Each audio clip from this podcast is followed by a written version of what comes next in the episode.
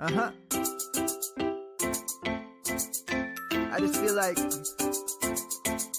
I've been around the block, ripping up fantasy stock, working around the clock.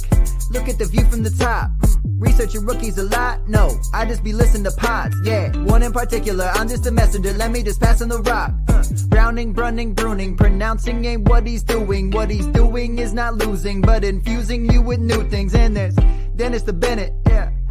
Man is a menace. Yeah, building a dynasty. Some of the finest things. Promise you, you won't regret it. Sly as a fox, cultured in pop. Give him his props. Here is a thought. Here is a box, and you cannot compare them at all. So don't even try. Careful with the news, but when you use a take, I take up Tony Fire. I mean dire because anyone else is a huge mistake. Whoa, fantasy round table, fantasy fantasy round table, fantasy round table. Come take a look at the crown, baby. Hey, fantasy round table, fantasy fantasy round table, Woo. fantasy round table. Come take a look at the crown, baby. Go. What is going on, everybody, and welcome to another episode of the Fantasy Football Roundtable Podcast. It is Friday. Matt and myself are here. We are going to recap the Thursday night football game between the Carolina Panthers and the Houston Texans. I don't know why that jumped out of my head there for a minute, but that is the team that they played last night. And then we will go over the rest of the Week Three NFL slate. Matt, how you doing on this beautiful Friday? Doing all right. It's been a it's been a busy day, but uh, that game last night was existed. It's a great way of putting it. I spent more time watching the uh, Marshall Appalachian State game than I spent watching that game last night. So that tells you how much I cared about that game. Yeah, I mean it was tough. I I don't think the Texans were as bad as I thought. It was just really kind of Yeah. dry. Yeah, I mean, hey, I'll say the Texans played better than I thought they would. I thought uh, I thought Carolina was going to be able to run away with that game. If I'm if I'm being honest, a little disappointed because I picked up their defense and that uh, they did not do great for me last night. I thought they Yeah, were going to su- do better. surprising to have zero turnovers. Yeah, yeah, especially with Davis Mills starting there. Yeah, was not expecting that. But let's uh before we jump into that, I will say that we are proud to be a part of the Pigskin Podcast Network. Find out what they're saying after week one in Green Bay over on Lombardi's Legend podcast over at the Pigskin Podcast Network. Again, you can find all of them. Just search the hashtag TPPN or you can follow them at PigskinPodNet on Twitter. They retweet everything, post everything there as well. We are proud to be a part of them. Again, NFL, fantasy, college, hockey, baseball, soccer, they've got it all. It's a great network to be a part of. With that being said, Matt, let's jump into the Thursday night game. The Panthers won this one 24 2 9. Uh, the Panthers win, but realistically lose. They do go to 3 and 0, but they lose not only Christian McCaffrey, but young defensive rookie stud Jaycee Horn. What do you make of this offense in the backfield now without CMC? We saw uh, Ch- Chuba Hubbard getting a little bit of run, as well as your boy, Royce Freeman. Yeah, and I think they'll both uh, get a little bit of run. They they go to face the Cowboys um, next week, and then they have two home games against the Eagles and the Vikings. So you know, if McCaffrey can come back in three or four weeks, they don't have the most brutal schedule, um, but all those teams can put up points, and I think that's going to be big tests for this defense. As we said last night, a little surprised they didn't, they weren't even able to turn over um, this Houston. They stuffed the running game pretty good, uh, but they weren't that great against the passing game, and they are going to face much more robust passing games from Dallas and Minnesota uh, and even you know even the Eagles have have some weapons, and that's probably they're going to feel the loss of Jaycee Horn a little bit more uh, there. Um, you know that might be given the stretch they're entering an even bigger loss. I thought Hubbard looked pretty good moving the ball. Freeman is a pretty excellent pass blocker, and he's pretty decent in that kind of hurry up offense. Those are the things you would worry about with a rookie running back. Um, but Hubbard looked decently explosive. I liked what I saw from DJ Moore. Uh, it was nice. They got uh, Felix's boy, uh, Tommy Tremble, going. Uh, he had a couple of nice plays. Um, so I, I still think the, can- the Panthers, it's a good start, and, and, I think they'll fare decently well the next couple of weeks, and hopefully they can get McCaffrey back and, and still be more dynamic. Yeah, Hubbard, you know, he was very good in college for two years. Uh, I, I don't know if that he can necessarily carry the load for Carolina, and I don't know that I'm going to blow all my free agent money on him, especially now with the news that McCaffrey might be back in a couple weeks.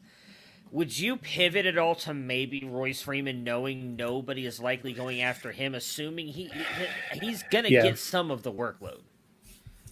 And honestly, I wouldn't be surprised if he's more. I mean, he's more of a a possession kind of a back. Uh, the way they were using Hubbard, he he seems like he's going to be more of a weapon uh, kind of a back. So uh, Freeman's not a bad pickup. They should probably both be rostered for the time being. Uh, especially, I mean, Ch- Chuba Hubbard's probably universally rostered in Dynasty. I don't know about yeah, your drafts, sure. but he was, yeah.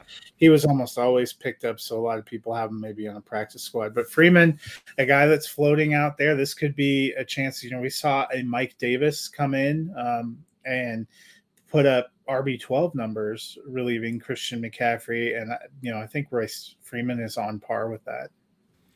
Yeah, I, would not be surprised if both of them are somewhat fantasy relevant moving forward for the next couple weeks until McCaffrey comes back. As you just mentioned, Mike Davis, I believe, finished the year as an RB two last year, and that was, uh, yeah. you know, I think I think it's fair to say. I, uh, I don't know if I would actually. I think he was RB. I think he finished as RB twelve. That would that's just insane. I, I don't know if that Hubbard or, or Freeman will be that good in any given week, but again, with them saying McCaffrey's going to be back in, the one thing I would caution as well, if you're a, Christian McCaffrey owner, is expecting him to be back in three or four weeks. We saw them hold him out toward the end of last year, mm-hmm. even when he was coming out and saying that he was healthy.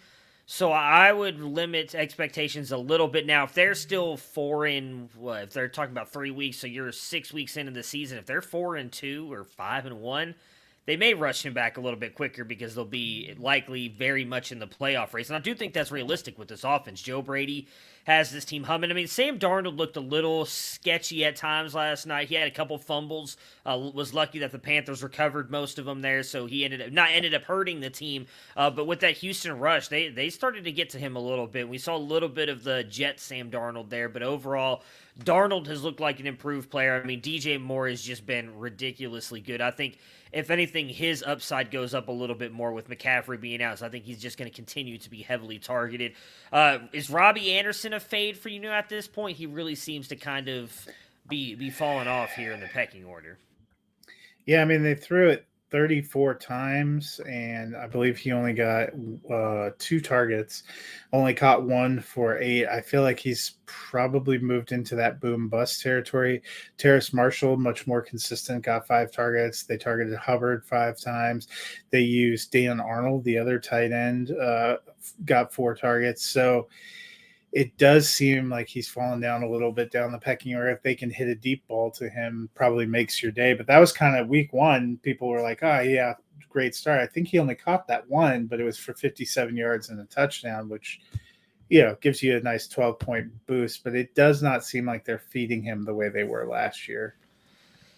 On the Texans side here, Davis Mills was surprisingly okay. Brandin Cooks continues to ball out. Um, what what is is Brandin Cooks now like uh, I don't want to say DeAndre Hopkins light, but is is he a is he proving that it doesn't matter who's that quarterback, he's going to be a fantasy stud for you? Yeah, that's that was my takeaway. He seems quarterback proof uh, in that you know um, he he's done well all three games. We're probably underrated him a little bit going into the season. I think we underrated him last year. We underrated him again when it looked like they were going to take a dive.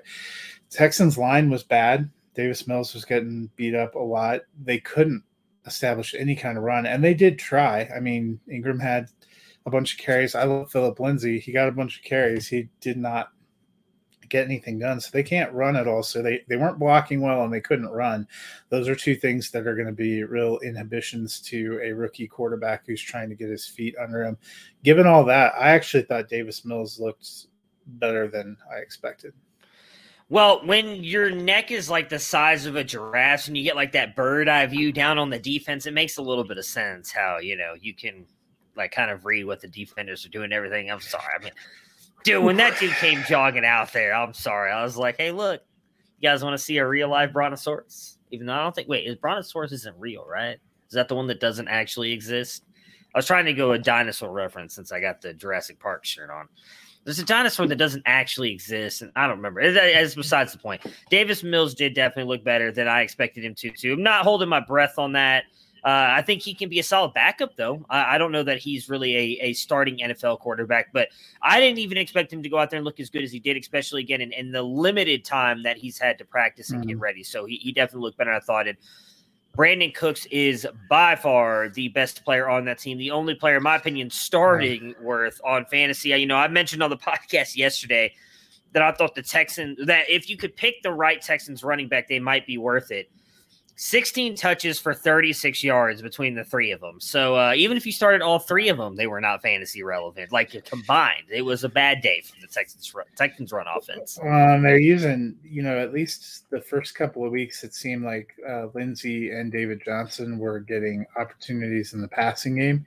Neither of them got a target yesterday, but Mark freaking Ingram got a target, and then Rex Burkhead comes in and gets a target. So now you're talking about mixing in in four people. Uh, the other one I think that might be worth watching is Anthony Miller because we thought it might be a nice trade opportunity there. They're decimated at receiver right now. Nico Collins is on IR. Chris Conley exists, and uh, Danny Amendola is all banged up. Anthony Miller didn't look too bad. No, no, he really didn't. You you wonder if how much how much of that was really Mitch Trubisky and not Anthony Miller that was uh, causing those issues. Or the Chicago, Chicago, offense in general. Um, that that too. Uh, let's see here. All right. You want well, to tell us about Mr. Bob Harris? I do indeed. Uh, we are heading into uh, week three. We gave you some of our rankings yesterday. But if you want to get an edge up on your league mates, get the tools that help Bob Harris reach the Fantasy Football Hall of Fame. At footballdiehards.com, get the Flash Update Pro. It's a full suite of tools to make you a better manager rankings, configurable cheat sheets, mock drafts, consistency tools, target distribution, snap counts, and more. Use the code ROUNDTABLE for an additional 15% off the already low price of $24. So as soon as this episode's over, or if you're capable of multitasking, hop on there and sign up today. All right, let's jump in and talk about the rest of the NFL slate for week three. And we are going to start with the Washington football team at Buffalo, both teams sitting at one and one. Will we see Antonio Gibson go get going for the Washington team here in week three?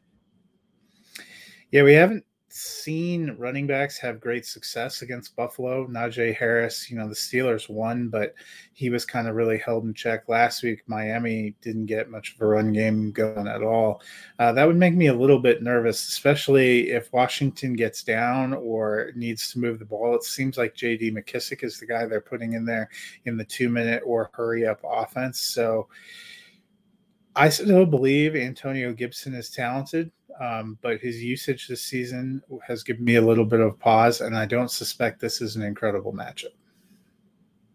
Yeah, I'm not expecting him to go out there and have a massive game uh, this weekend. I'm, I, you know, we talked a little bit about last week. His workload has been confusing to me, especially with the way they continue to use J.D. McKissic. We really hoped, at least I hoped, and why I had him so ranked uh, high, ranked him so high earlier in my rankings that he would get a lot of passing down work, and that just does not seem to be the case right now. Daniel Jones lit this defense up. What can Josh Allen and the Bills passing game do? Yeah, I'm hoping we get to kind of see the Bills passing game we've expected all season. We didn't we saw glimpses of it in week 1 and glimpses of it in week 2, but we didn't get a full picture. Um, but Daniel Jones ran for 95 yards and, and threw for quite a decent amount. Uh, so I'm hoping that we get a little bit more of a bounce back game. It's been a quiet start for Josh Allen. Yeah, I mean, we heard a lot of people saying they thought he might regress a little bit based on. I mean, last year he had a phenomenal season, and it's kind of hard to keep up with that pace, right? That it's one of those things where we talked about Mahomes. Even Mahomes really hasn't lived up to like that very first season that he had. What Was that would have been two years ago now? uh, that he had with that amazing season. Now he's still been a top end quarterback, but he hasn't really like been back up to that. It's hard to live to that really high billing of it. I do expect Allen to go out there and have a decent game here. Washington's defense, I think, has been a little bit overrated. I think all three of us, when we talked about, thought they were going to be really good. They haven't quite been that. Now I don't know if Allen continues to get the rushing yards, but I do agree. I think they're able to pass a little bit here, uh, get going. You know, we we've seen Diggs has had okay games. You know, Dawson Knox we talked a little bit about on the Monday show got a touchdown. I actually think he gets another one this week. I think he's gonna be able to get against uh, Washington's linebackers here. Uh, overall, though, I am taking the Bills to win this game. As is. Uh, oh wait, no, Dennis did not put his picks in here. So. Oh yeah. We're going to assume Dennis. You know what? I think this means we get to pick for Dennis. Dennis Den- is picking a tie between the Washington football team and the Bills. I'm taking the Bills. All right, that puts us on to the game that I will be paying very close attention to this weekend. The one and one Chicago Bears at the one and one Cleveland Browns. Justin Fields gets the start. What are you expecting out of his debut? And do you expect, obviously, we don't know what's going to happen, but based on what you expect to happen with Justin Fields this weekend, do you expect Dalton gets the job back? So I think I said before, if, you know, once you go to Justin Fields, unless he looks dreadful, I don't know how you go back to Andy Dalton. They're maintaining that Dalton's uh, the starter, and it is Matt Nagy, so I'm not ruling anything out.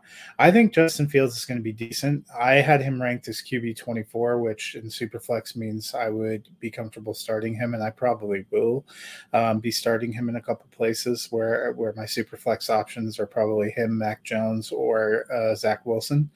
I think he's going to do better than all three of those. I like his mobility.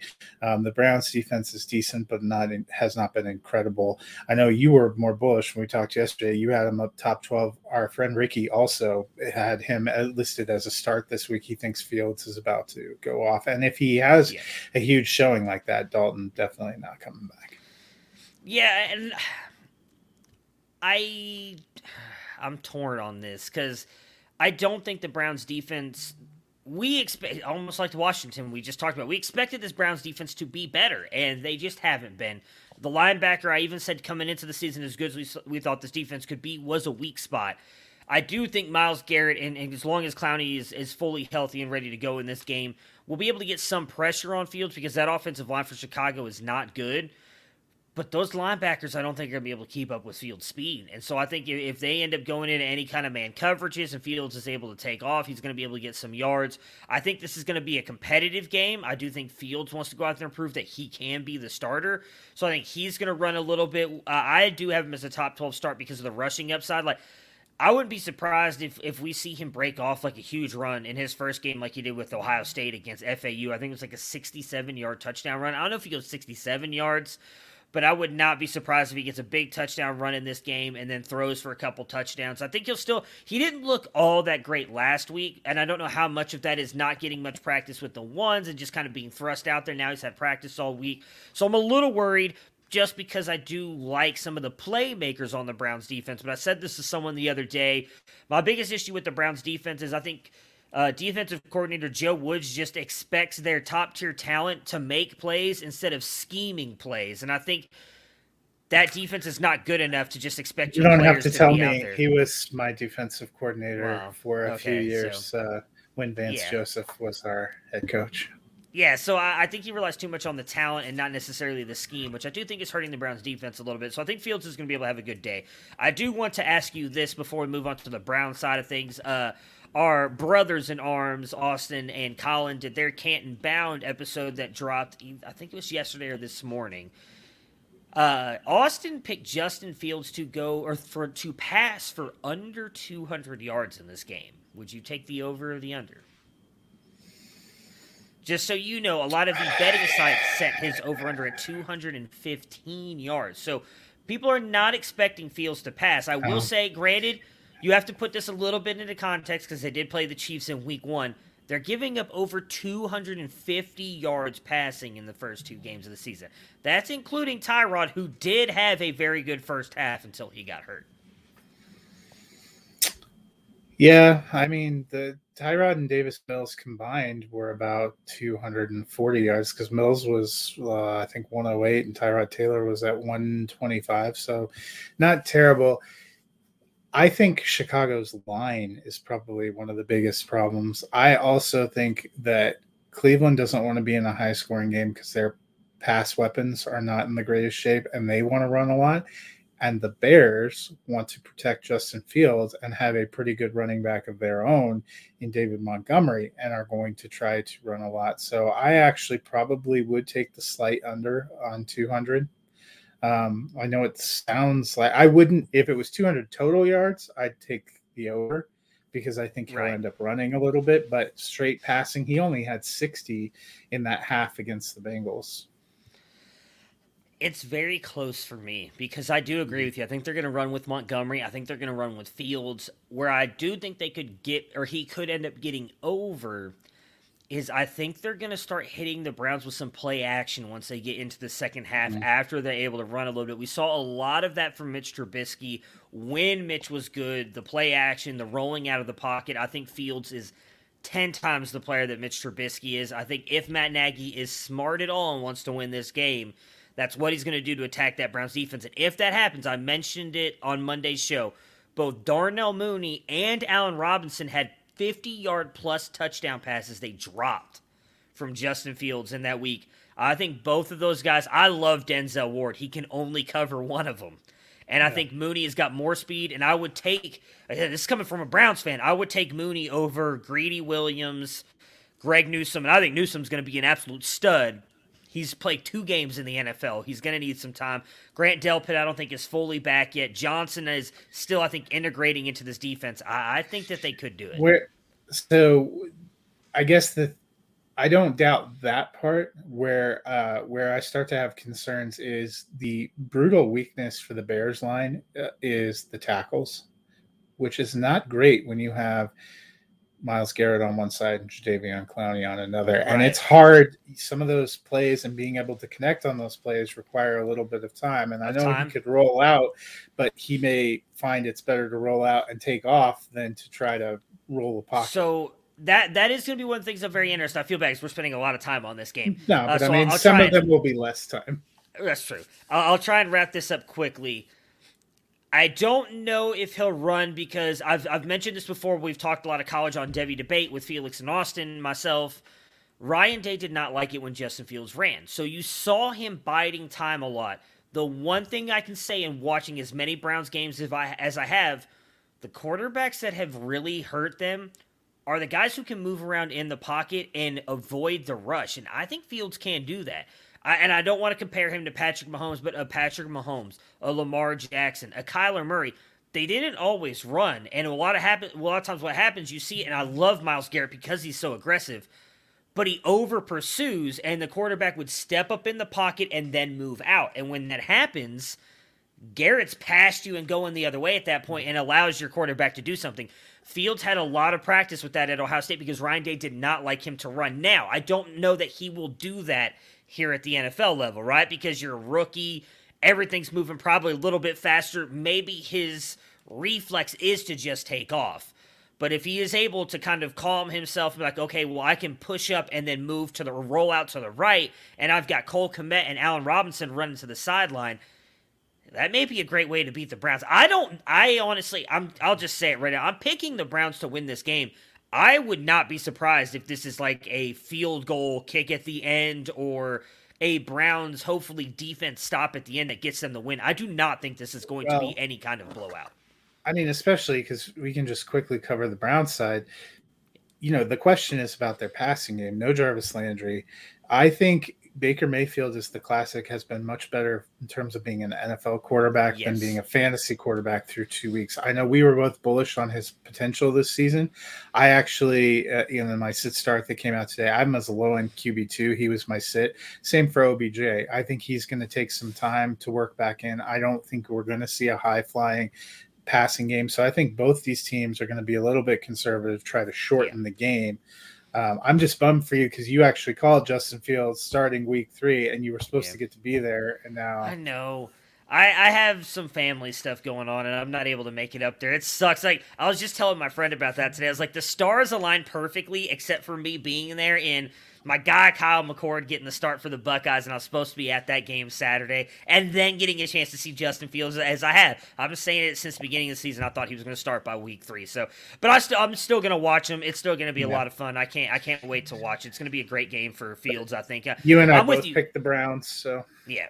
The funny thing about Baker, really quick before we move on to the next game, is if you look at like how efficient he's been, though, it's so funny looking at like how good he's been completion wise and everything else, and then you look at like they're like 24th, I think, in passing yards or whatever, like because he's just he doesn't I mean, have anybody to throw to. He's been great. He was 19 or 21 last week, but they don't need him to throw for 300 yards to win right now, and so he's not and he hasn't had i you know i think maybe when we get to some of these back and forth the way the ravens are playing the way we've seen the steelers yeah. play the way they have to play in some of these games and when he has all his full complement of weapons i think i think he'll get back up there i still believe he finished as a high end qb2 or in right into that qb1 but it's not right now yeah, I agree with you. I will add one more thing, and then we will move on to the Baltimore Ravens and the Detroit Lions. I think Odell's going to score a long touchdown this weekend. I don't know if he's going to have a big game. I think they're going to find a way to get him involved. That would probably early. screw my ranking, but and thanks for that. To, uh, I, I only have him at wide receiver 30, I think. I don't have him high. I just think he's going to get yeah. one big play. I, I see it coming because I think he's healthier than we think he is, and I think they've been holding him out. And the reason he's all of a sudden just ready to go is because Landry got hurt. I think they were wanting yeah. to take their time with him a little bit and now that Landry's out there, like we need you. I think he's going to have a big play this week. Well, I'm um, looking forward to it. The Bears' secondary is not the best part of their defense. Yeah. Oh, I know. I know. That's what I'm saying. Just get ready. Roll out. 60 yard touchdown to Odell. And if that happens, I am clipping this and just making everybody I know retweet it. The 1 and 1 Baltimore Ravens at the 0 and 2 Detroit Lions. Can the Lions do anything to stop Lamar Jackson? I don't think it's going to be the Lions, but I think uh, the Ravens are going to try to tamp Jackson down. I'm sure you were as amused as I am that he hurt his hip doing that stupid flip, which I I was surprised. I thought that was still a penalty um, that kind of taunting thing. I mean, good on the anymore. NFL that they rolled that back because it was a stupid penalty. Well, no, but when he first did it, I was like, "Oh shit! Did he who just was that? Was it? You, do you know who is? It, I, am probably going to say her last name wrong. I know her first name's Annie. Annie is it Annie Agar or Agar? Do you know who that is? Mm-hmm. She does a lot of like parody stuff on on Twitter. She's become very popular. She does very very funny videos she did a video about it was like an NFL one talking about all this different stuff and someone did something and she called it a penalty for taunting and then and maybe this is what happened I don't know because it did just come out a couple days ago so I didn't see Lamar doing the flipping thing because I didn't watch the rest of the end of that game uh, she did. She had a Baltimore jersey on, and she made a joke about something. And one of the the other teams goes, "Isn't that taunting?" She's like, "Wait, that was Lamar." No, we'll allow it. I feel like they do do that, so I would not be surprised. I had just I, thought in years past, like if you did an unnecessary like move into the end zone, that would be considered showing up the other team, which is the only way you could really describe that play. Yeah. Um, but either way, it's kind of amusing he got hurt. But I Detroit's not incredible. I think that the best course of action this week for the Ravens, who have had two very difficult games, is to try to build a lead and then let those running backs run. Yeah, and I mean we've seen that this defense for the Ravens has kind of been beaten by the pass. So what are you expecting here from the Detroit Lions offense? I'm hoping for another good game for Quintez Cephus. He seems like he's tracking to be the receiver that we can borderline trust in Detroit. Uh, TJ Hockenson's been great. I would also like to see a little bit more involvement for DeAndre Swift. Yeah, same here my shares of Swift would love that. Uh, I think Hockenson is in for a big game, and I, I do think Cephus is going to be pretty good here as well. But there is um, no shot that I'm taking the Lions to win this game. I'm picking the Ravens. Yeah, same. The 0 2 Colts at the 1 1 Titans we really don't know what's about to happen at quarterback. Carson Wentz played or practiced today, so they're saying there's a good shot he plays Sunday. So let's attack it from both sides. If Eason is the starter, what do you expect from the Colts? And then vice versa, if Wentz ends up starting, what are you expecting from the Colts? Worse than that, apparently on Thursday, Eason and Brett Hundley, who's actually on the practice squad right now, split the first team reps. So even if Carson Wentz can't go, they, they they may pull the, the plug. I think the Colts are going to have to try to hope for a monster game from Jonathan Taylor in this running game, and that they get a court they get quarterback play that doesn't kill them, that doesn't make uh, a crucial turnover. We saw even Carson Wentz have uh, a couple of brutal turnovers.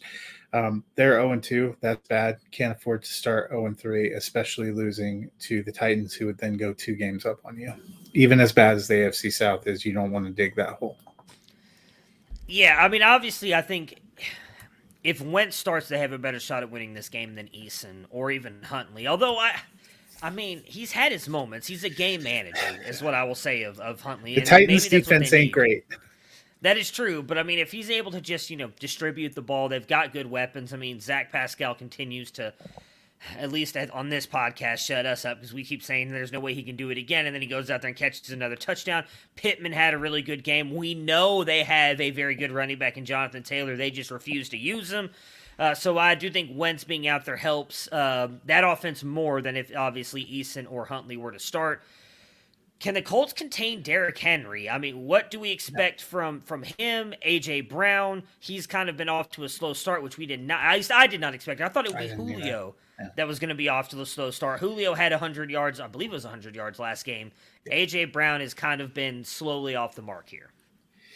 Yeah, I mean Derrick Henry looks like he's back into full on beast mode. Um, so that I think that's going to be a problem. The Colts defense hasn't been great. At, they've been super susceptible to the pass too, so maybe this could be a get right game for AJ Brown. I've moderated expectations back a little bit, but I still have him in wide receiver two territory. He just isn't getting um, the you know his thing has always been incredible efficiency on a limited number of targets, and we didn't get that last week, and we didn't really get that uh, in week one. Uh, so definitely a little bit of a disappointment. It does look like they were making an effort to try to get Julio Jones going, and if Derrick Henry's running like that, I'm giving them the ball too. Dang it, I keep forgetting to unmute myself. Yes, I agree with you. Henry is, you know, I feel we keep expecting him to have a downfall, and I just don't think it's ever going to happen. I mean, he's just, he's so good. I, I don't think anybody can contain him. The only person that can contain Derrick Henry is. This is the Titans. The play if caller. they decide, yeah, yeah if they decide not to give him the ball, that's really the only reason. Well, uh, he I was hope, getting involved in the passing game too, which know, is everyone's nightmare. I'm because if you, he's going to catch six passes a game, they listen to this podcast because every time I say he's not going to do something, he goes out there and has just some massive games. So I hope AJ Brown's able to get it together. I mean, that Colts defense has not been good to start off this season, so this is a good chance for him to, to kind of get out there and start balling out. I still think at the end of the year, he's going to be up there top 15. Uh, we've seen him in the past couple years start off a little bit slow. Now, most of those were due to injury, not necessarily, I don't even want to say poor play, but it was more due to injury than anything else. I think he's going to be fine and turn it around. I think he's going to have an okay game this week. I am. This is a tough one. I think I'm gonna take the Titans, which sucks because I don't expect the I didn't expect the Colts to go to 0 and 3, but I know I'm taking the Titans too. And what really sucks is I think we've been in lockstep so far this week, and nothing good happens when that happens. That that is very true. This game is the other game that I cannot wait to watch. The one and one Los Angeles Chargers at the one and one Kansas City Chiefs. What does the future MVP Justin Herbert and this offense have to do to upset the Chiefs? They have to keep up. Um, that's what, you know, Cleveland did a pretty good job of trying to keep up, fell a little bit short. You have to keep up and avoid that kind of crucial mistake. Um, so they're going to need Mike Williams and Keenan Allen to keep balling out. They need Austin Ekeler to stay in there and keep balling out. And Justin Herbert has to avoid making that crucial mistake that unfortunately bit him in the Dallas game. Throwing that interception in the end zone probably killed their chance uh, of winning that one. Kansas City, we know, has a monster offense, so that's that's really they got to keep it going. They got to avoid mistakes. Yeah. Yeah, I wouldn't. This is one of the quarterbacks that I think can go throw for throw with Patrick Mahomes. It's going to be which defense can come up with that big stop to get to eliminate him to a third down, and can that offense then go out there and respond and put another score up? I think this is going to be a very good game. Chargers defense has been pretty decent to start off the season. They slowed down a very explosive Cowboys offense. I believe they only held them to 20 points, if I'm remembering correctly, yeah, which was not what I was expecting from the Cowboys. I think they can do the same thing here against the the Chiefs, and they're going to have to. That defense is going to have to make some stops, and Herbert's going to have to go throw for throw with Mahomes. What are you doing right now with the Chiefs running game? You know, we talked a little bit about CEH has been a little bit disappointing to kick off this season. Are you starting him? Is, is RB2 flex? How are you looking at the the running game here for the Chiefs? Yeah, CEH uh, in the 30s in my rankings this week. He was my choice uh, for a sit. Um, he had zero targets last week, only 13 carries, and Darrel Williams got the goal line carry and the touchdown. So he's not a lock to get goal line work. Rushing alone isn't going to get it done, and he has not looked explosive and also had a killer turnover. Um, unfortunately, you probably spent a lot of capital to get him in drafts two years ago or even uh, in redraft this year, and it doesn't look like it's going to pan out. Yeah, I mean, I don't know what to say. I've I've said all along I thought he was an RB two, so I'm not I'm not surprised. I, am still starting we'd, him. We'd almost be lucky if he gets to RB two at this point. He's RB fifty seven through two weeks. That's true. I, I, think it. Well, was it most leagues you only lose I guess two points for a fumble, so mm-hmm. he probably would. Yeah, but he gave better.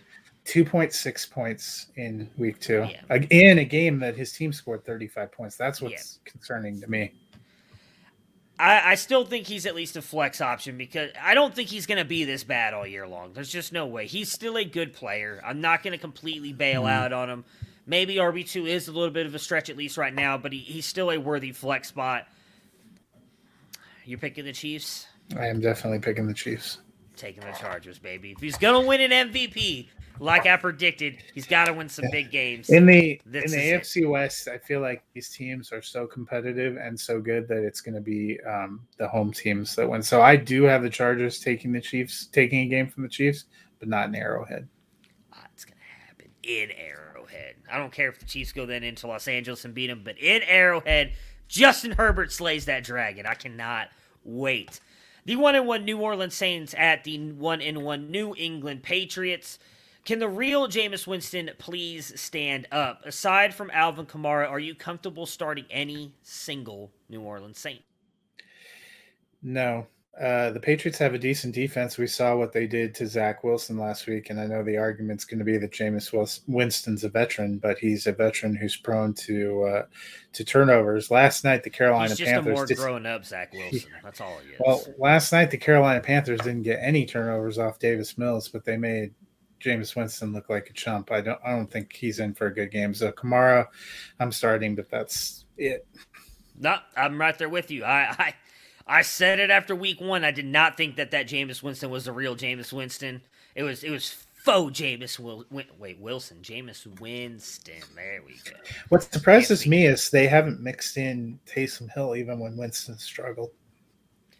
Yeah, that is a little bit surprising because they pulled a Hall of Famer off the field to put Taysom Hill on there, and Jameis Winston's not a Hall of Famer. Maybe those special packages don't work if uh, the main guy that's out there doesn't put the fear into the defense.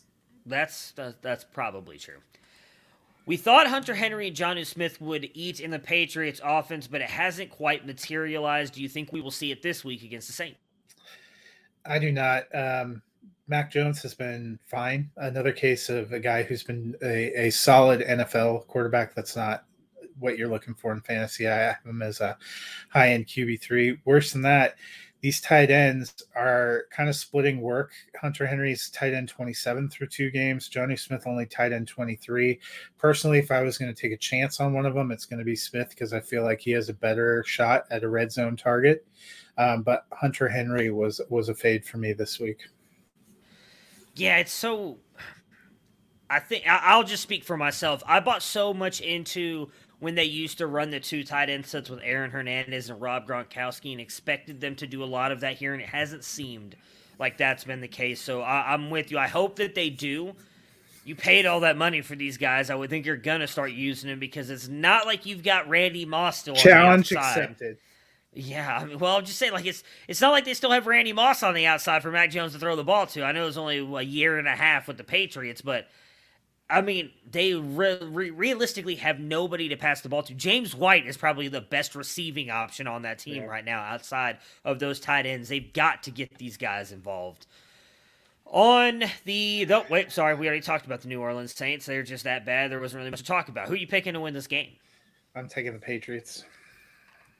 I think I am too. I don't I don't I don't believe in Jameis. The 0 and 2 Falcons versus the 0 and 2 Giants. So someone is gotta win this game? Yeah. Possibly? Question mark? Yeah. Mike Davis has been okay. But could we be in a week for an RB2 performance from him? And do you think Cordarrelle Patterson is flex worthy? They did come out today and say that it will be a 60 40 split between the two. Or expect, I'm sorry, yeah. expect quotation marks, a 60 40 split and you know that's what all of us are always seeking to hear especially when you're setting your fantasy lineups. Um, the one thing i'll say is we've seen uh, running backs have success and multiple running backs in the backfield have success against the giants defense in the first two weeks Melvin Gordon and Javonte Williams were both running pretty decently, and then Gordon got a huge breakaway run for a touchdown in week one. Last week, I thought Gibson looked good on the touches that he got, and then uh, McKissic got a couple of breakaway plays that would make me nervous about Mike Davis because he doesn't. If we were going to pick one of those guys to have a big breakaway play, it probably wouldn't be Davis. However, I think this is uh, the week that we see Mike Davis come closer to to the scoring level we were expecting. I have him ranked as a low end RB two, and I have Cordarrelle Patterson just outside of RB three range. I think if he gets you a touchdown, makes your day, but that's no lock. Yeah, I mean, I said it when Patterson went off last week. I was not buying into him being this like new founded running back for for um, the Falcons here. I think it's going to be Mike Davis, uh, and I expect him to go out there and have a good game. The Giants' defense is not that scary, and as you mentioned, they've uh, the other teams have found some success against them running the ball. I think Davis is going to have a pretty good game here. Daniel Jones is off to a hot start. He is QB four through two weeks. Is he for real? And do you think, because everybody's been talking about it, is this the week that Barkley finally turns the corner? So, where I'm at in my life is I've watched every single snap of both Giants games this season. Um, I don't know if it's uh, tape, I don't know if it's because uh, Daniel Jones wanted me to stare uh, my bold prediction in the face. He has looked really good against two pretty decent defenses. I mean, Washington isn't exactly what we expected, or maybe the Giants are better than we think they are. Um, Denver has a pretty good defense too. Barkley, they've been bringing along slowly. I've been watching the way they're rolling out snap counts. I expect, especially now that he's had 10 days off and he's, did we mention they're playing Atlanta, uh, which I believe currently sits as a number 32 ranked defense. In case you missed it, there are only 32 NFL bad? teams. Yeah. Only 32 NFL teams. Daniel Jones, I put him in my top 12 this week. I also put Saquon back in my top 12. I think it's going to be a good game for both. I had Daniel Jones up, I think, at I 14. Remember. 14. Okay, so I, am a little bit down on him, but I do remember a specific someone out of the three. I mean, that's not really Jones being down on him. Well, that's true. That's true. I just don't have him as a QB one where he's been so far this season. Yeah. Uh, but I, I was all in on Daniel Jones. I thought I said this was going to be his year, and so far he is making me look right. I think I had Barkley at 14 too. I, I, don't know that he gets up into the top 12, but I do think he does turn around, have a good game. Again, my biggest fear with Barkley is that offensive line has just not been good. And yeah. even the past couple years before he got hurt last year, he was struggling to really get anything going behind that line. His main work came in the receiving game, and I don't know if they'll dump off a lot to him, but I think he's going to be pretty good against the Atlanta Falcons because they're just not good. Um, and so he may only get 20 touches, is what I was yeah. talking about earlier, but 20 touches is all you need. I think he finds the end zone this week. Oh, I think he finds the end zone twice. I'm all in on the Giants winning this game. Giants, best 0 2 team in the league. Sorry, Colin. Sorry. But hey, at least they get the number one pick to draft Spencer Rattler or Malik Willis next year, probably. Oh, is he a big what... Falcons fan? Colin, yeah, he almost cried on the on the live draft coverage when they passed on Justin Fields for Kyle Pitts, the Georgia boy, for Kyle Pitts. Poor Kyle Pitts. I... Oh, it's not his fault that they're stupid. No, I mean, I I wish they were using him more. Oh, gotcha. Yeah, yeah. Say, it's not their fault that they passed on the generational talent, future Hall of Famers. Just or based on what we've seen, they maybe should have taken in Penei Sewell or uh, maybe a defensive well, player. Yeah, I'm pretty sure Colin was all in on them doing any one of those besides Kyle Pitts, but they uh, didn't. They went Kyle Pitts. The one and one Cincinnati Bengals at the one and one Pittsburgh Steelers. Derek Carr torched this defense last week for 382 yards. What do you expect Ja'Marr Chase and Joe Burrow to do? I think they're going to have. They're also out Devin Bush still, and someone else. Yeah, I heard today. Yeah, and Pittsburgh's defense, uh, you know, they have some good players on the front end, but it seemed like their back end has struggled a little bit. Uh, anyone that was watching uh, Carr hit Henry Ruggs on some of those deep shots had to be salivating, knowing that both Tee Higgins and uh, Ja'Marr Chase are coming in uh, with with Joe Burrow. Uh, division games are always tricky. I think it's going to be competitive, but I expect a pretty solid day for all the passing pieces here. Yeah, I really is. I mean, obviously being a Browns fan and a big fan of the AFC North in general, you every once in a while you see some pretty big blowouts, but usually these teams play themselves pretty competitively, at least into the third and fourth quarter, just because of how well they know each other. I think Ja'Marr Chase is in for another big game here. I think he is going to have um, a, a, good game against the secondary. I think Joe Mixon's going to be pretty good as well. Ben Roethlisberger is dealing with a left pec injury, and Diontae Johnson has been ruled out. Is this a week, um, or wh- who, I guess, are you going to lean on this week? I think it's got to be a big Najee Harris game, uh, both as a rusher and a receiver. Um, Juju's probably would be my pick to be the best receiver, and maybe we see a step up for Freiermuth. He got quite a few targets last week, seems to be carving out a role.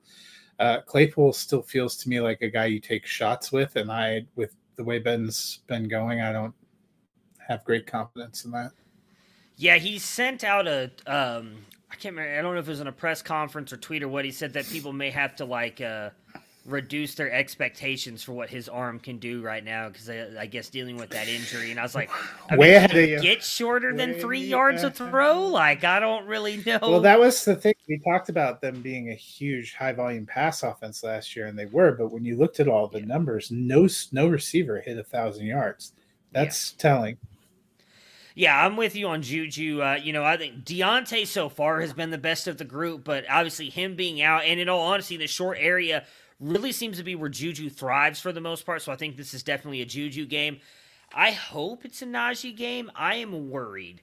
He just the one thing I like. I love Najee coming out of college, but he's not necessarily someone who creates very well for on his own. And I'm worried that this offensive line is not going to get a lot of great push here, and they're not going to be able to create lanes. He's going to have to do it in the receiving game, much like he did last week, which I do think is possible. I'm I'm a little concerned that he may not have a big game. I did put him in my top 12 because I'm hoping he gets a lot of receiving work, but I'm a little worried that that could end up backfiring here on me.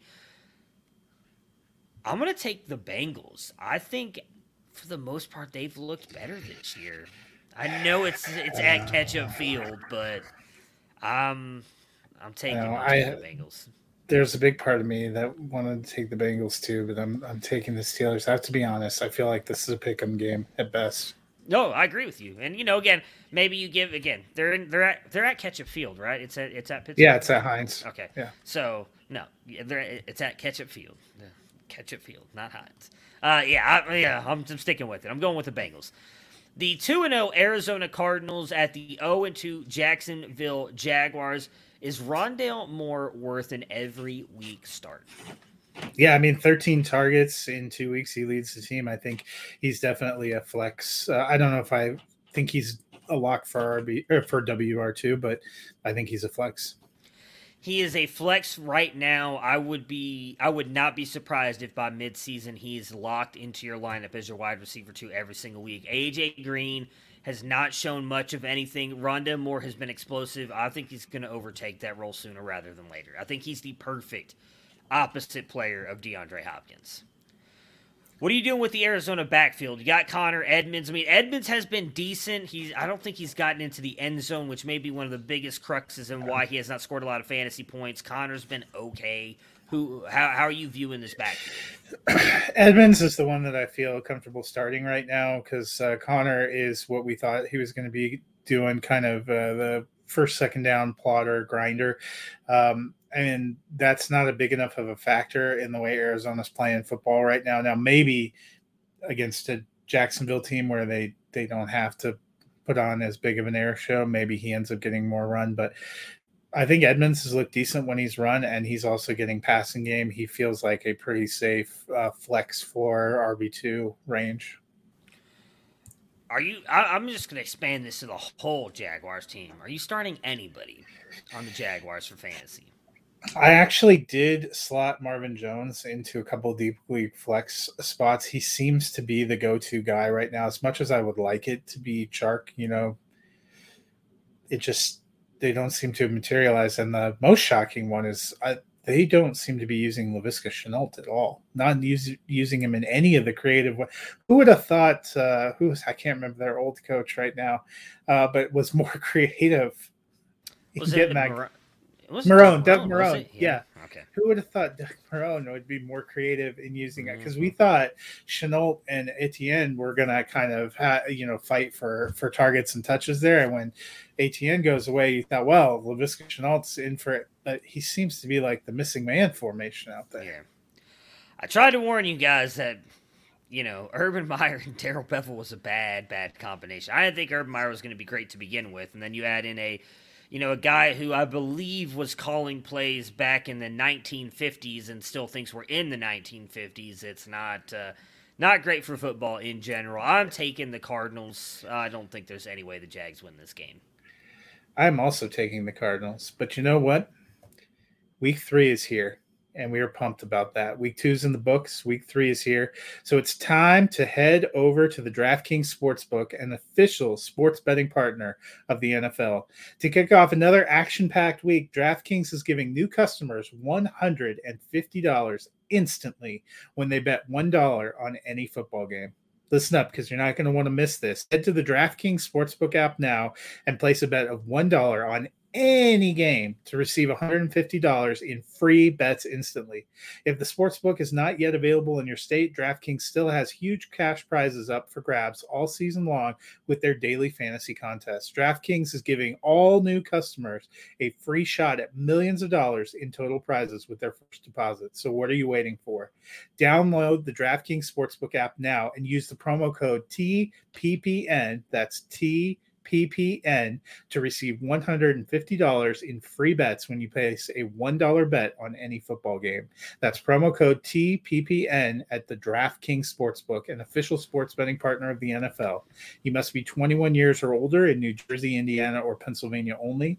New customers only, minimum $5 deposit and $1 wager required. One per customer, restrictions apply. See DraftKings.com slash sportsbook for details. All right, so let's talk about the 0 2 New York Jets at the 2 0 Denver Broncos. Zach Wilson struggled, and he gets another tough defense on the road. Do you feel comfortable playing him or realistically any New York Jet this week? I do not. Um, the rushing game hasn't been strong enough to take a chance on that. Denver's defense, even with a couple of injuries, has been really good. Patrick Surtain looked awesome. They have Kyle Fuller. They have two of the, the probably the best safety combination, in my opinion, in the NFL. Vaughn's been good. Um, they've been getting good line push, and the Jets line is beat up. Mekhi Becton's out. I think it's going to be a tough game on the road. Man, Sertan may be one of those guys. I want. I guess I was kind of wrong on him. I, I, had him at like the third best cornerback in the draft, and he's been phenomenal so far to start off this season. I saw someone on Twitter posting yeah. some of the some of the clips of him. Uh, who who did they play last week again? They play. He got an incredible interception against Lawrence last week in Jacksonville. They showed a clip because uh, you know usually, and again we're going to break off subject here real quick, but there's really not much to talk about with the Jets. So no, I'll just echo you so that I can continue on my point. No, don't start any of them. Yeah, they post a clip. Usually, wide you know cornerbacks do a good job of staying with wide receivers for like ten to twenty seconds, and then usually it's it's hard to keep up with them. Someone posted a clip of him staying with, and I don't know who it was. It may have been Marvin Jones. I'm not sure. For 42 seconds, like never breaking within like half a step of him. That is. It really actually looked like he was on Chark more often. Was it Chark? Uh, and because like Fuller is the one that got torched on Marvin Jones' touchdown. Gotcha. See, I, I didn't see who the wide because it was like from the bird's eye view, so I couldn't really see who the wide mm. receiver was. But just like watching him stick with the receiver, I was just like, I may have been a tad bit wrong on Surtain. I mean, I had him. I think is my. I'm almost positive I had him as cornerback three, but well, he's. I mean, he's been phenomenal. It's tough. It's going to be tough for those quarterbacks. Ronald Darby's on short term IR right now with hamstring, but you go across their their three corners. You have Surtain and Fuller on the outside. Bryce Call- Callahan, who's actually back healthy and who was Denver's best corner last year in yeah. the slot. And then you have Kareem Jackson and Justin Simmons, who are like roving around. That's how Kareem Jackson got a touch uh, interception last week, just undercut a, a receiver who you know, and they did that to Lawrence. Lawrence, um, you know, he was really hot on one drive, but then he had trouble even completing passes. I think with the way Wilson has kind of struggled and with the way their lines, it, it could be a long day for him. Yeah, I've no doubt about it. I, I, love Justin Simmons. He's one of my favorite defensive players in the game. I think he's extremely good. Uh, Teddy Bridgewater. I mean, he has been surprisingly a. I mean, I, I think it's fair for both of us to say surprising. We both thought Lock would win the job and be, and I thought mm-hmm. if the Broncos were going to be two and zero oh right now, it was going to be because of Drew Lock. It's because of Tutty Bridgewater because that's all he's doing is throwing tutties out there. What are your thoughts on Mr. Bridgewater?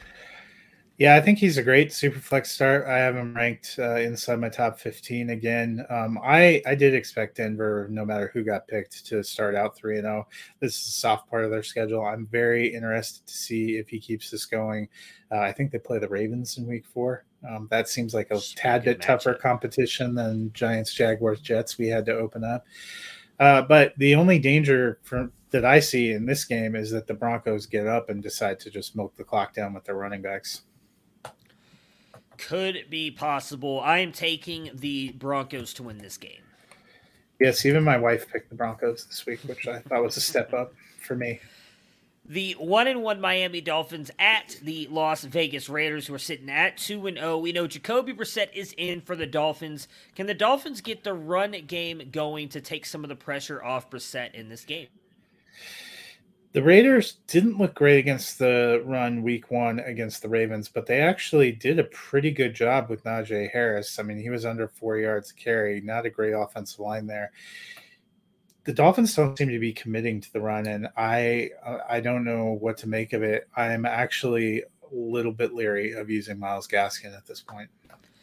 I am with you, and that sucks because I like Myles Gaskin a lot. The one thing I'll say is you're right on Najee. They bottled him up. Bad offensive line for Pittsburgh.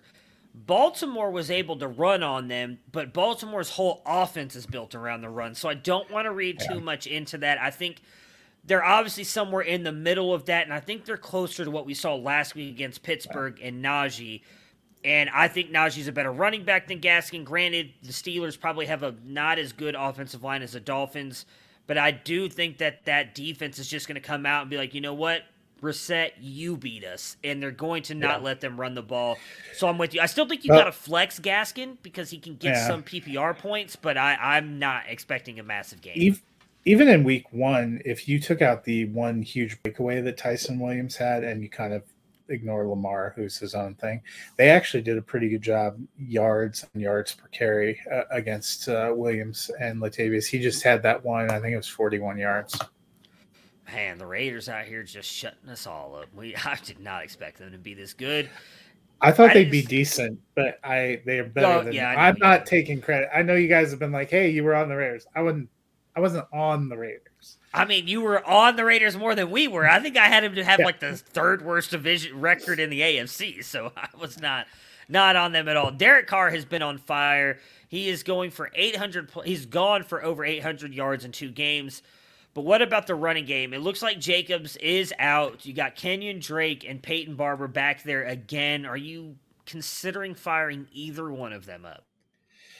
Drake's a deep league flex because he's getting uh, five to seven targets a game and catching some passes, but neither of them is worth anything in terms of the run game. And I don't really see the Raiders getting that running game going. To be honest, Josh Jacobs wasn't able to get a lot behind them either. It's not a great offensive line. They need to figure that out if they want to have a solid second half of the season when the weather starts to turn. But for now, they seem to be better off throwing it's insane because you're right. That offensive line, that like that was my biggest concern with them. It's why I did not mm-hmm. pick them to be that good because I thought Derek Carr was going to be under pressure all the time. They've actually been really good at pass blocking. They just don't seem to be able to establish the run at all. Derek Carr's gonna be able to go out there and throw for 400 yards a game. The running game may not matter, so I'm very the curious best, to see how long this holds up. The best run of the season was the one play Marcus Mariota had before he landed on IR. Before he got yeah, before he got injured. Yeah, I'm very curious to see how long this can hold up. I, I I'm be honest with you. They're so much fun to watch. I kind of hope they they sneak into the playoffs. They they've been a very fun game. They're a very fun team to watch the past two weeks, uh, and I'm taking them to win this game. And I did not expect to say that. I really thought Miami was going to be better at this point in the season, but they're just not. Even if, and I'm gonna be honest, even if Tua was out there, I'd still be picking the Raiders right now. Yeah, I'm taking the Raiders. The 2 0 Tampa Bay Buccaneers at the 2 0 Los Angeles Rams. Antonio Brown is likely out with COVID. How do you think this impacts the passing game, if at all? Uh, probably clarifies things a little bit with him removed. I think you feel better about Mike Evans. You feel better about Chris Godwin and Gronkowski's an every week start. Damn right he is. Got him in like the 15th round of the Scott Fish Bowl, baby. Winning me games. Can't wait. He looks like uh, 2018 Gronk right now. He really does. He really does. It's it's it's insane. Yeah, I'm with you. I think uh, Godwin, Evans, um, Gronkowski. I think they're all going to be fine. And and mostly, I think they're getting a lot of volume in this game because that Rams defense is tough. And I mean, I don't think that the Buccaneers running backs could run through a wet paper sack, much less Aaron Donald and this defense. So I think it's going to be a very pass heavy game here for the Buccaneers. I think all of them are going to have good games. Cooper Kupp has been on fire. He's clearly established a good rapport here with Stafford. How do you feel about Woods though in this game? As I'm, I do think it's going to be a very heavy offensive game into the passing. And then do you have any concern about uh, Henderson with his rib injury? Yeah, I'll speak to Henderson first. I am a little bit concerned. Um, Jeff Mueller, I don't know if you follow him, posted something that when uh, Cam Akers had a similar rib cartilage injury last year, they held him out for two games. That gave me a moment of pause. I have not seen anything where they said he's out, but they haven't said anything where he's in. If he is out, that puts even more pressure, I think, on the passing game because Sony Michel has been – okay with what they've asked him to do, but it doesn't seem like he's quite ready to carry a huge load. Robert Woods is clearly the number two target. I think he's still you're still starting him. He's still a wide receiver two flex territory, um, but Kupp seems to be far and away the, the top choice. The bigger question is: Are we going to see Higbee get six targets or Higbee get a target? Two. He's going to get two. Uh, I because we Woods, both put him top twelve. I know. Yeah, that's exactly why. Uh, I hope Woods has a good game here. I mean, he hasn't been bad, as you pointed out, but he hasn't quite been the Robert Woods. You know, we we we've disrespected him every single year, and now I feel like we've we've we've over respected him. him. Yeah. like we, we we've kind of like oh we've given him the respect, and the Rams like nah we're bringing him down a notch now. So I'm with you on Henderson though. I've had broken ribs and bruised ribs. I have never. This might surprise some of you who are listening or watching. I've actually never played in the NFL, but I've just lived like a normal person life. And like anything is difficult when you have just a bruised rib. And when you're yeah. talking about having, well, I don't know what exactly the rib injury is. It was like is, a rib cartilage injury. So I like somewhere between a bruise and a sadness. And I'm almost positive you can't shoot that up to make it go away either. And he's you going to have a people, flak jacket, I think. Even a flak jacket. I promise you, it hurts he gets hit, it's gonna hurt. I am not trusting Henderson this week. I'm gonna end up probably being dead wrong. He's gonna get 20 carries for 150 yards and two touchdowns. But if I can afford to sit him, I am because this very good Tampa Bay defense. I- am telling you, man, rib injuries are nothing to mess with. You mentioned it with the Cam Akers one. I, I don't think uh, Henderson's gonna have a big game here. That being said, I think I, I, picked the Rams to be the best team in the NFC outside of the Packers. I had them being the number two seed. I think they're going to get Tampa Bay in this one. I'm going to take the Rams. So I just looked to see what the current injury says. They said he's listed as questionable. I haven't seen whether or not he he played, but I'm with you. I'm I'm not I wasn't expecting a huge running game anyway. I am yeah. also taking the Rams. All right, that moves us on to the 1 and 1 Seattle Seahawks at the 0 and 2 Minnesota Vikings. Pete Carroll was for some reason critical of Russell Wilson this week. Will that impact how the critical. Seahawks play? I don't know. We said this last week when uh, Vrabel threw Julio under the bus. It's either going to uh, cause him to have a bad game or cause him to be so pissed off that he wants to like throw every pass to the receiver and have it carry them up his coach's ass. So I'm, I'm hoping. For, yeah, I'm hoping for the former. It was it was a weird flex. They he basically after his defense got shredded for 182 yards and three touchdowns by Derrick Henry, it was somehow all Russell Wilson's fault. All the dude yeah. did was have a decent game and get the team 30 points. Um, it was a weird flex to throw him under the bus for that. Uh, so I'll be curious to see how it goes, and I'm hoping we get to see a big play from Metcalf. We've expected it now for a couple weeks. The Vikings could be the tonic for a receiver looking for a big play. Yeah, I mean, at this point, I'm just going to continue to say it until it happens. DK Metcalf, he's going to have a good game this week. You know, it can't be Tyler Lockett every week. Really, I'm only saying that as a reverse jinx because I had Tyler Lockett and Scott Fishbowl, and I need him to continue yeah. to just like rocket ship to the moon. So, you know, might as well just keep saying it and see if we can keep that karma going. They can both be good. Carroll thing. I don't. It just that made no sense to me. Yes, it was. It was Russell Wilson's fault that you guys couldn't win in overtime. I'm pretty sure he's the reason you guys got overtime. But you know, what do I know? I'm just a dude who sits at my house and talks about fake football, so probably nothing. Do you have any concerns about Dalvin Cook's ankle? I believe he did not practice again today, so I'm a little worried about that. I think if they say he's playing, you've got to start him, though. You just have to. He's one of those players you can't sit him. Um, we talked about this a little bit when we were uh, talking about the rankings. So he was a non-participant at Friday's practice, but Mike Zimmer said the running back did some work uh, and is listed as questionable on the final injury report. Earlier in the week, Zimmer said ankle injury or not, they were going to continue to play him. So I think that's why we we ranked him the way we did. It's looks like a pretty decent matchup if you just saw this defense give up 182 yards to uh, Derrick Henry, um, and then you know I think both their starting receivers are in play here, and I actually like KJ Osborne as a deep league flex.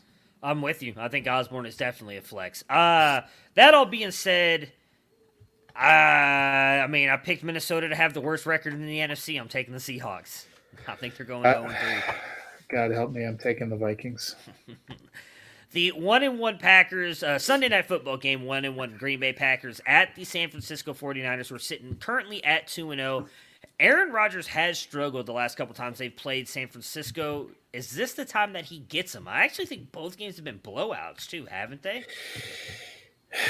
Yeah, um, I know the playoff one was for sure. The playoff I'm one was positive sure. the one in the regular season one as and, well. I'll look it up. And wasn't that was. wasn't that even the game where the 49ers legitimately had no receivers because of COVID and they still won by by a decent amount? I it's weird because uh, Aaron Rodgers from the Bay Area. So they always talk about it as a homecoming, but he hasn't recently played that well there.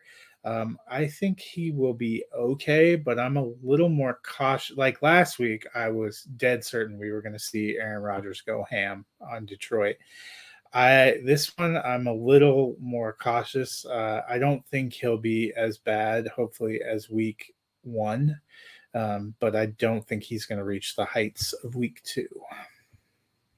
Yeah, I, I I said I thought week one was kind of a aberration. So last time they played, oh, they won last time they played. Why did I not remember that? 11-5? They beat the San Francisco 49ers 34 to 17.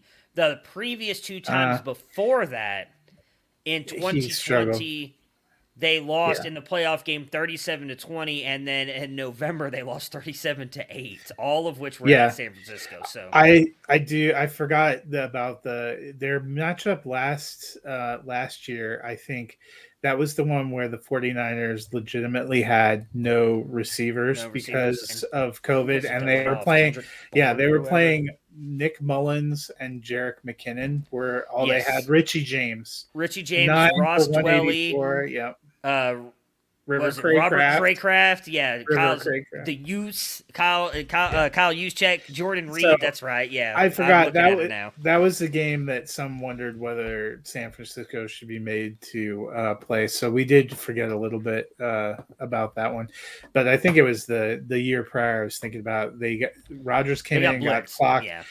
This is more like the 49ers teams of that Super Bowl year than the 49ers of last year.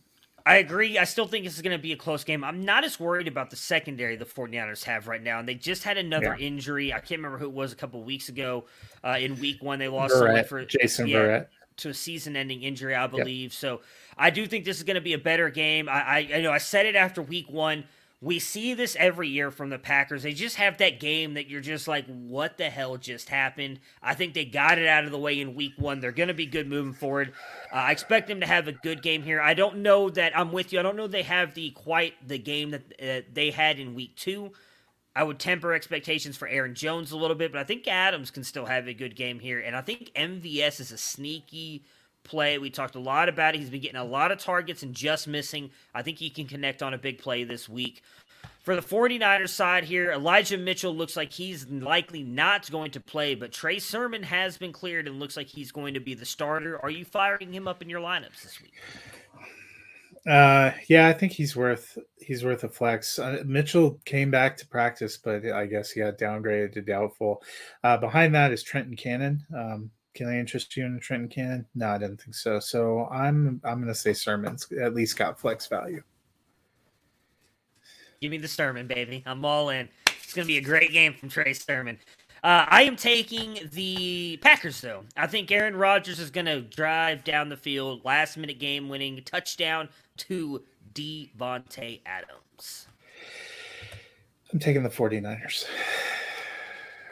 Monday Night Football, the 1 and 1 Philadelphia Eagles at the 1 and 1 Dallas Cowboys. Hurts has been solid, but what do you make of the Eagles receivers? Is there any that you trust week to week?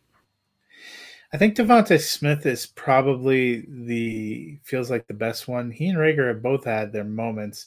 What I am interested in is we think Justin Herbert is a darn good quarterback probably a little bit better of a quarterback than uh, Jalen Hurts. Uh, and the Cowboys were able to hold him uh, in check and actually force a couple of turnovers. They're going to be at home. I know Dak has already talked about how emotional it's going to be to be back uh, in the Big D, uh, where he hasn't been since since his injury. How excited he was to get to play for the hometown fans. I think there's a chance that this is a tough game for Philly. Interesting. I, the one thing I will say with the the difference so far is while Herbert has rushing upside, he is not the athlete that Hurts is, which I think could yeah. help him against this Dallas defense. I'm with you. Smith is the one that I'm starting every week. I know he had a bad week too. I don't expect him to to only get what at two points. I think is what he got last week. I think Smith's going to yeah. be fine moving forward. Um, Dallas Goedert, I'm starting as well. I think that the Cowboys are a little bit weaker on the outside. The though. I like. Oh, you think in the middle? I like their linebackers. I don't know. I think their I think linebackers are very good against the run and uh, good pass rushers. Micah Parsons looked like a beast coming off the oh, end. I don't know about. Um, you know, they do have the uh, I think it's KZ who was a safety in Atlanta, um, who's who's kind of playing middle linebacker as their coverage guy. It's not terrible, gotcha. but I, I actually think their corners are a little stronger. They're stronger on the corner than they are straight up the spine.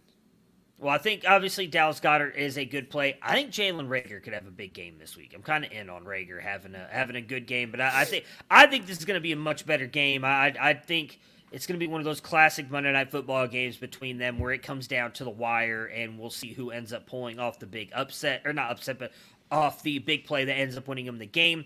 Zeke was solid in week two, but still plenty of touches for Tony Pollard. Could this be the week that we see the Zeke of old? Yeah, actually, um, I'm an RB9 or eight. I can't remember somewhere in that range this week. I think uh, they are going to feed and feature him a little bit more. I'm sure they've heard the the rumblings that he's the half washed, and I think that it's been strategy more than um, Ezekiel Elliott being a lesser, a demonstrably lesser player that has to do with the way they played. The week one certainly looked like they decided their best offense against that Tampa Bay front was to do a lot of quick passing, and that that worked really well for them. Week two, you know, I think he he ran fine the place that he was in. Uh, I think we've talked about too. They're probably trying to save him, keep him strong, going going through the full season. I think this is going to be a game where he he comes out and is pretty strong and Dak, I love you. Um, I need more than six points this week. Yeah, I, I, was trying to remember what. Um, so Zeke Elliott has uh, obviously been in the league for what is that? One, two, three, four, five, six, seven years now. Mm-hmm. In the past three years, or in seven total years, I'm gonna try and remember this correctly. I'm probably gonna get it wrong. Shout out to Ray Garvin and Jordan Richards at Wake uh, Wake Up. They do a great morning show on Twitter every single day. They talked a, bit, a little bit about this the other day. Ray, big Dallas Cowboys fan if I'm remembering correctly, in the seven years that Zeke has been in the NFL, he has like seven runs over it's like 50 yards or something like that. Tony Pollard has 10 in the last three years he's been in the yeah. NFL. He's a more explosive running back. I still think Zeke's the guy, and I don't. I do expect him to have a good game this week. I don't think Tony Pollard's going away though, and that sucks I mean, for anybody who rosters Zeke. I don't think Tony Pollard even has to go away. There, we've seen all over the place. There's room for both, especially with Michael Gallup on the shelf.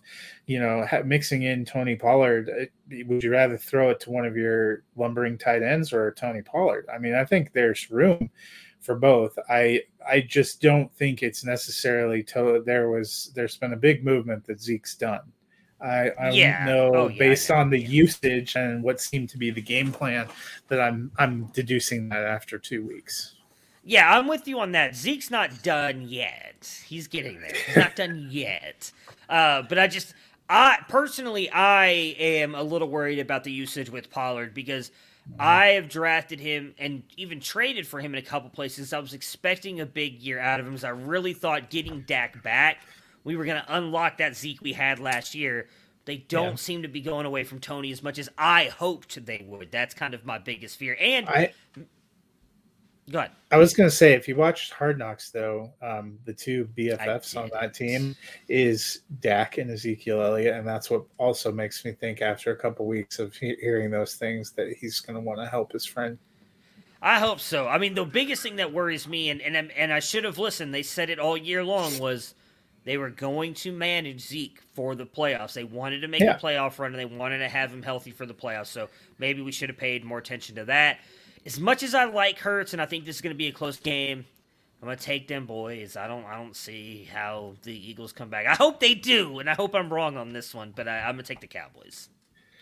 The Cowboys' path uh, to a berth in the Super Bowl began with a small step of a win in Los Angeles last week, and continues with a double-digit beatdown of Nick Sirianni and his beat Dallas bullshit T-shirt this week. all in on your your love for the Dallas Cowboys. All right, so Look, that it's way too early to abandon your Super Bowl picks. that I mean, that's true. Way too early. that will do it for us today. Obviously, good luck to all of you and any of the matchups you have this weekend. I hope you guys enjoy the games on Sunday. Matt, Dennis, and myself will be back on Monday to recap all of the action from Sunday, talk any breaking news, injuries as we work our way to the Monday night football game between these said Dallas unless, Cowboys and Philadelphia Unless the Jets pull the upset, and then I will be having a sick day on a mental health day on Monday. You know, I understand because I'm pretty sure the Browns are going to lose this weekend. So until Monday, we'll talk to Dennis is on his own. Prepare for glory! I don't know if you got your popcorn ready. Do you got your popcorn ready? I came out the womb, I was ready. And he's hit the end zone for an unbelievable touchdown. I would be honored football for this team. Throwing up above his head. They can't jump with me. Golly. Oh, they tackle him at the 40 yard line. Who can make a play? I can. Who can make a play? I can.